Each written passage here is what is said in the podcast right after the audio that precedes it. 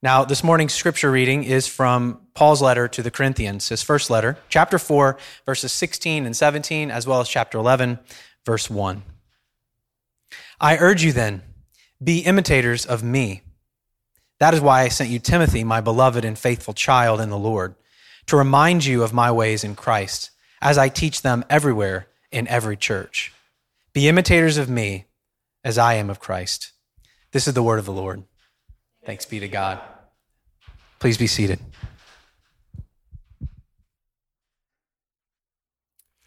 I grew up just outside of Detroit, Michigan, and I have fond and clear memories of traipsing through snow as a child that was up to my knees. Now, I'm short as a child, and so uh, that might not have been that deep, but I, but I can remember walking through the snow, and at times, I would follow in, very literally, my dad's footsteps uh, I would step in. Part of that was functional, right? Like I, I just didn't, I wasn't able to walk through the snow otherwise. But, but most of it was that, like most little boys, I admired my dad. I wanted to walk in his very steps. Um, and, and why that matters is because I admired him, and so I wanted to be like him. That's because all imitation follows admiration. All imitation follows admiration. And, and imitation kind of gets a bad rap in our culture. Um, and that's because to us, the word imitation sounds like fake. And, and I get it, right? Like, I mean, think about imitation crab, for instance, uh, or imitation leather, which we affectionately call pleather, uh, or, or try to propose with an imitation diamond, right? Imitation sounds like inauthentic. And to us, in an age of authenticity, uh, that's a cardinal sin. But I want you to hear me that imitation, uh, the fact that you imitate is not the problem, it's who you imitate. So, so I moved from Michigan to Florida in high school. And when I moved to Florida, uh, I kind of got to reinvent myself, my image, whatever I wanted to be. And, and so uh, I wanted to be a surfer. So I like grew my hair out. I bought like rip curl shirts and wore flip flops everywhere and watched Kelly Slater videos. And like, I just, I wanted to be a surfer. Fast forward a little bit, early college, I was on a boxing team. And, and this was the time when Floyd Money Mayweather was pound for pound the best fighter in the world. And so I, I'd watch his fight videos and I would just want to be like him. Um, I'm not proud to say this, but ad- admittedly, I actually had a haircut where I had a lightning bolt shaved into the side of my head uh, because I wanted to be uh, this boxer image. Um, some of you are like, listen, man, I would take the lightning bolt. I need a haircut that bad right now. Uh, and, and, so, so then I became a, a follower of Jesus, and my whole kind of, I had a whole new group of models to imitate. Um, sometimes I would be public speaking, and my arms would flail about to the glory of God like a certain preacher would. Uh, other times I would be counseling and consoling. And uh, I can remember this one time when my sister had just gone through a breakup. And so I was trying to comfort and console her. And, and at one point, uh, my wife was there as well. Uh, they paused me and they're like, Why are you doing that? Like, doing what? Like, you're mimicking Pastor Aaron. We were part of the same church at the time. You're acting just like Aaron acts. And they were right. Uh, unconsciously, I was mimicking the mannerisms of Aaron because I'd seen him console people before. Here's the problem uh, it's not that we imitate, it's who or what we imitate. Because the reality is, is that our imitation follows whatever we admire, either for weal or for woe. Um, G.K. Beale, uh, a New Testament scholar, puts it this way We resemble what we revere, either for ruin or for restoration. And so today, what I want to do is I want to kind of recover and reclaim a biblical vision of imitation. And that's because imitation is at the heart of the human vocation.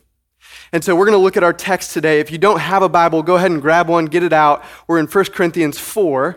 And as we look at our text today, we're going to see the reflection of imitation, the ruin of imitation, and finally the restoration of imitation. Again, the reflection, the ruin, and the restoration of imitation. Now, if I were to ask you, um, what is it, do you think, is the one thing that the Apostle Paul explicitly says that he teaches everywhere and in every church? What would your answer be? You, you might say something like, probably the cross of Christ, or maybe his resurrection, or the gift of the Holy Spirit. And you wouldn't be wrong. Those are all true things. Like New City, I'm sure that the Apostle Paul immersed all of his churches in the good news of Jesus. But, but the only thing that he explicitly says that he teaches everywhere and in every church is found in our text this morning. And so if you would, look with me at 1 Corinthians 4 real quick. Verse 16 says this I urge you then, be imitators of me. That is why I sent you Timothy my beloved and faithful child in the Lord, to remind you of my ways in Christ, here it is, as I teach them everywhere and in every church. So, what is Paul's one thing? It's mimic my Christ like way of life. Mimic my Christ like way of life. Or as he says in 1 Corinthians 11, be imitators of me as I am of Christ. This is, this is Paul's task. This is his job, is to, to become like Jesus in all of life and then to give that life away. To multiply his life into others was the marrow of Paul's ministry. And we see it here in 1 Corinthians 4. When Jesus says, follow me, that's the same thing as what Paul means when he says, imitate me as I imitate Christ. But neither of them were being innovative. They were just, uh, when they were saying imitate me or follow me, they were just appealing to the core of what it means to be human. Um, one scholar, Jason Hood, says it like this Imitation starts with God, who went digging in the mud to make a mirror. Of course, he's appealing to uh, the creation of Adam out of dust in Genesis 2. God went digging in the mud to make a mirror. And, and this is because what God did when he made human beings is he, he put imitation at the heart of the human vocation, to bear his image in the world. And so consider Adam and Eve. Um, their initial tasks, their initial calling was to imitate God in the way that they were uh, ruling and subduing, in the way that they worked and rested, in the way that they were naming the animals and making judgments and evaluations about the world. And, and they did all of this by speaking, which was a very godlike thing. Imitation is the heart of human vocation. And, and this isn't just true biblically. Uh, even modern science is beginning to discover some of these things. Um, some neuroscientists uh, would appeal to what are called mirror neurons. Um, and what mirror neurons are is they're this part of your brain uh, that's responsible for the fact that if you were to watch me hammering a nail and I were to miss the nail and hit my thumb, you might wince in pain just watching me do that. Because mirror neurons are, at the, are the basis of imitation for us. Um, it's, it's likely that mirror neurons are why we have empathy. It's why we are able to interact socially. It's maybe even the cause of the contagiousness of yawns. And so mirror neurons say that we are hardwired to imitate. I don't think this is accidental. I think our Creator, God created us, He made us to mimic our Maker. And so imitation is at the heart of the human vocation. Um, some of these same scientists continued to study imitation, and then they began to see that there's a, a, a really tight linkage between imitation and admiration, that these instincts are actually biologically linked together with one another. And, and so, why this is important is because um, it means that you're, uh, as, as one psychologist, Jonathan Haidt, put it, you are wired to be inspired. In other words, you were made to look out at the world, to see uh, excellence in action, and then to want to be like that. And it makes sense, right? Uh, it makes sense that God, our Creator, would make us to watch His excellence in action and then to act on our awe by becoming more and more like Him, by imitating Him and others that are like Him. And so you were hardwired, you were made to mimic your Maker. Another way of putting that is that imitation is at the heart of human vocation. But this psychology of imitation is actually really helpful in giving us a picture of what went wrong. In, in what went wrong, because the reality is, is that we admire God too little, uh, and we are far too easily awed by other things. Isn't this true? Um, when I used to teach our communicants class here, which is when we take typically fourth and fifth graders and we teach them about the Lord's Supper and communion and what it means and how to partake in it. And um, I, I, would often take a mirror and, and I would talk to them about the image of God, how we reflect God into the world like a mirror. And then I would take a hammer and I would just smash the mirror right in front of them. It was awesome. I know, you know, there's like 20 years of bad luck in that or something like that, but I'm not, I'm not superstitious. Um, I'm just a little stitious. And, and so I would smash this mirror to show that we really are like broken mirrors. We've ruined the reflection of God. And so the ruin of imitation, I want to look at this briefly. You know, we've got this saying that imitation is the sincerest form of flattery, right? Um, and I would say, sure, but, but really, imitation is the sincerest form of admiration.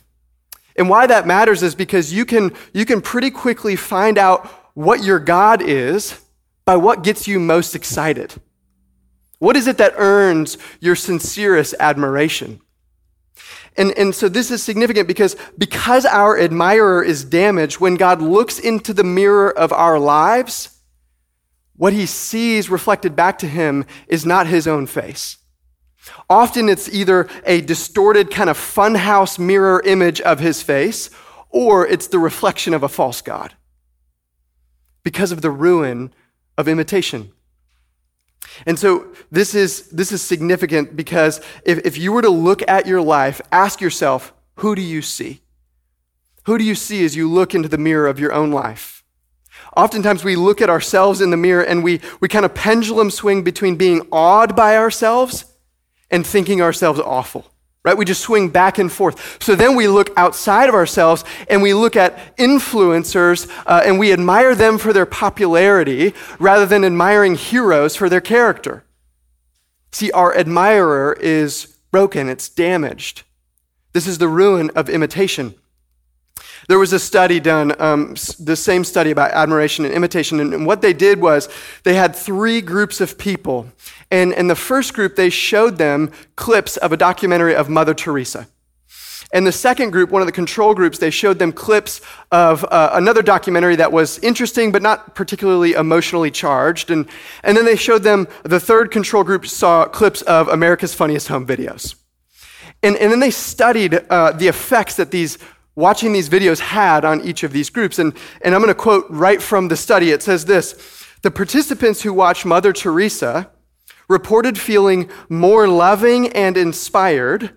They were more strongly wanted to help and to affiliate with others, and they were more likely to actually volunteer to work at a humanitarian charity organization afterwards. You see, imitation is this pull to see others and to do what they do. And so this matters because you have to ask yourself, who or what am I watching? Like, is it just what's trending on Netflix? Because it's, it's important to know that what you're consuming could be consuming you. Because imitation uh, is, is hardwired into who we are. What we see has a pull on us to become like it. And so, to, to quote Dr. Beale again, we resemble what we revere either for ruin or for restoration. And so, uh, an author named James Clear says it this way He says, Humans are imitation machines. We mostly learn what to do by copying those around us. And he says that we, in general, we kind of imitate the habits of three different groups. There's the close, which are what are our friends and family doing? There's the many, which is what is the crowd doing? And there's the powerful. What are those with status doing? You see, for us, for New City, there's a real temptation to, uh, to imitate, to be uh, admirers, to mimic the popular and the powerful. And this wasn't, this isn't unique to us. In fact, it's the very issue that Paul is dealing with here in Corinth. The Corinthians admired the popular and the powerful, which is why they were tempted to dismiss Paul, who was neither popular nor powerful, and in fact seemed to be purposefully trying to be weak and meek. And they despised him for it. And so Paul, somewhat sarcastically, uh, right before our text in 1 Corinthians 16, says this in 1 Corinthians uh, 4 10 through 13. He says, We are fools for Christ's sake, but you are wise in Christ. We are weak, but you are strong. You are held in honor, but we in disrepute. To the present hour we hunger and thirst. We are poorly dressed and buffeted and homeless, and we labor working with our own hands. When reviled, we bless. When persecuted, we endure. When slandered, we entreat. We have become and are still like the scum of the world, the refuse of all things. Paul is challenging the Corinthians. He's challenging them because, like us, they admired the popular and the powerful and, and, and really looked to whatever was trending to figure out what they would imitate. And Paul said, No, no, no, no. Imitate my ways in Christ, which are always trending downward before they trend upwards. Humiliation comes before exaltation. Weakness is the path to power. They didn't like that. Um, and neither do we. And so Paul knew that imitation follows admiration. So, how do we change what we admire?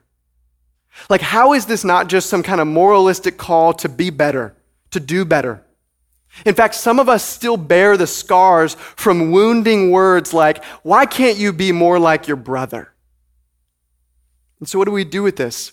Uh, the reality is, is when we get into this game of comparison uh, and, and, even imitation, sometimes we either get um, kind of puffed up with pride because we succeed, or we get devastated and, and crestfallen because we fail.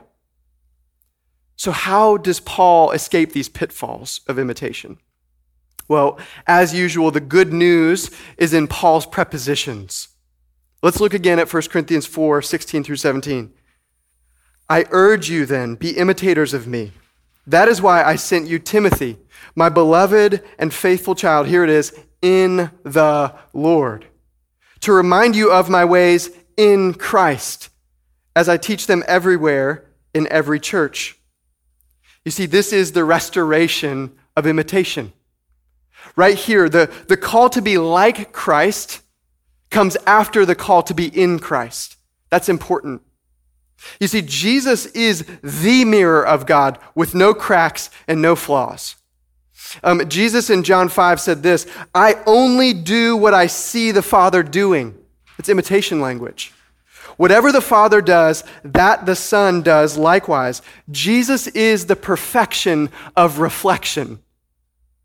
He perfectly imitated his Father in all of life. But this is really important. Jesus must be your Savior before he can be your example. Another way of putting that is we must belong to Jesus before we can become like Jesus. Um, recently, in February, I had the opportunity to uh, speak at a middle school youth conference. And while I was there, I met a student who was a spitting image of her father, who happened to be a friend of mine. And immediately I knew who she was because I could tell whose she was. Um, to become like Jesus before you belong to Jesus would be like asking somebody, hey, how come you don't bear the resemblance of a totally other family? We must belong before we can become. This is the core of what it means to imitate Christ. Um, a- another way of putting this is that we have to uh, we have to see ourselves as being in Christ before we can become like Christ. But our becoming like Christ really does happen over time. Um, so we're not talking about just living up to Christ's example, but we're really talking about living out of Christ's saving work. Um, in Jesus' cross and in his resurrection, he opened up a way for us to be in him by faith.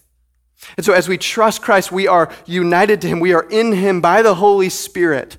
And, and this really matters because, because we are in Christ, who he, who he is, we will be. That's our confidence. That's our assurance. So, assured of our place in Christ, this imperative to imitate, it doesn't feel like a threat or a condition anymore. In fact, this imperative to imitate is rather like an echo. Uh, we, we kind of echo back the love of Christ because it first reverberates in our own hearts. And so, imitation um, is not about earning. You see, it's only when we see Christ's undying love for us in his death will we begin to really admire him. And so, as we rest in Jesus, as we relish his goodness and his mercy and his kindness for us and towards us, we will begin to admire him more and more. And as we admire him, we will imitate him because imitation flows from intimacy. And so, it's out of this intimacy uh, that, we, that we actually are the church. And so, as, as we close, I want to talk about this. What does imitation look like, kind of boots on the ground? my, my principle here, my statement is that, that imitation is restored in Jesus, but it's reproduced in the church. Um, and so here and now, us, we are supposed to be a, the church is a community of holy mimicry. Um, and, and that's not, uh, that does means that the church is not a, a group of copycats, but of little Christs. The church is not about uniformity, but about cruciformity. And, and so even our, the, uh, the author of this text, the one, Apostle Paul, who can say, uh, imitate me as I imitate Christ, had to learn the ways of Christ by looking at other disciples of Jesus. Real quick, um, in his last letter, Paul is writing to Timothy and he tells him that everybody has abandoned and deserted him. That's pretty tragic. Your dying letter, literally everybody leaves you. And, and yet, Paul says this may it not be charged against them. Where did Paul learn to forgive like this? Well, if you remember in Acts 7, uh, we, we see the martyr of a man named Stephen. And, and as Stephen is being killed, as he's being murdered, Paul is there kind of high fiving the murderers. And Stephen, as he dies, he cries out and he says, Lord, do not hold this sin against them. And I think as Paul saw this, as he watched it happening, I think it moved him. Um, St. Augustine says, we owe Saul's or Paul's conversion to Stephen's prayer. And so, as Stephen dies like this, we have to ask where did he learn to forgive like that? Well, if you know the gospel accounts, you know that as Jesus was hanging on the cross and dying, he said, Father, forgive them, for they know not what they do. And so, from Jesus to Stephen to Paul to Timothy to today, this unbroken chain of imitation is the church. And so imitation is restored in Jesus and it's reproduced in the church. As we close, I want to tell you uh, a brief story. A professor of mine, when he was in college, he started a, a Bible study for not yet believers in Jesus. And, and he was kind of a young Christian and really didn't know how to articulate his faith super well. Uh, and so very quickly he was outnumbered and overwhelmed with questions and concerns and critiques. And so, this professor of mine at the time, he was in college, he had a, kind of a mentor himself named Dave. And Dave was a little bit of an older student. He was really bold and direct, but he was smart and he loved Jesus. And so this professor would take these students uh, to Dave, and he'd basically like be like, "All right, here's a question I don't know how to answer. Dave, get him." And so one time he tells this story about how he took this student to Dave, and, and Dave looked at him. He said, "What do you want?"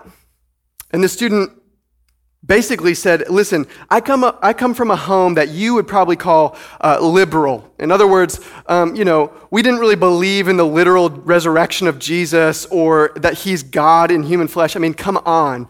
Uh, but we were generally good people. Like my parents loved my sister and I. Uh, we worshiped God. We did good stuff for the community. And so he asked him, he said, What do you think that you have that we didn't have? And in telling the story, my professor said um, it was as though it was as though Dave looked at him for like two or three minutes, and finally Dave just said to him, "Watch me, watch me." And the student was like, "I beg your pardon." And and this is what Dave said. He said, "Watch me. I've got an extra bed. Move in with me. Be my guest. I'll pay for your food. You go to your classes, do whatever you have to do, but watch me."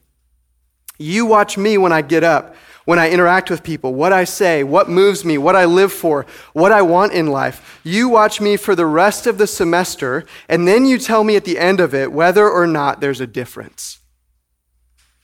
This student didn't move in with Dave, but he did begin meeting with him and watching his life. And to this day, this student was, was drawn to Jesus by the Holy Spirit and is now working as a medical missionary. You see, we at New City, we need men and women with enough humble boldness to look other people in the face and say, Watch me. Like, watch me resolve conflict. Watch me as I pray for my neighbors, as I discipline my children, like Jesus. Watch me deal with difficult emotions, lead others, cultivate sexual integrity, like Jesus. Watch me model singleness as a vocation like Jesus. Watch me be a father and husband, a mother and a wife like Jesus. Watch me suffer well. Watch me love well. Watch me die well like Jesus.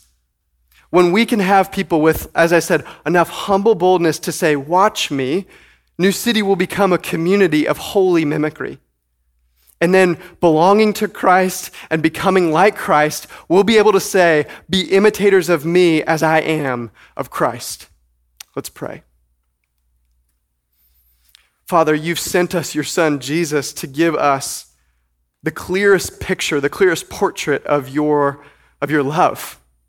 And so I pray that we would belong to Jesus, that we might become like Jesus. Holy Spirit, draw us to Jesus in trust, in admiration, and in imitation this morning. We pray these things. We know, we trust that you incline your ear towards us. In Jesus' name, amen.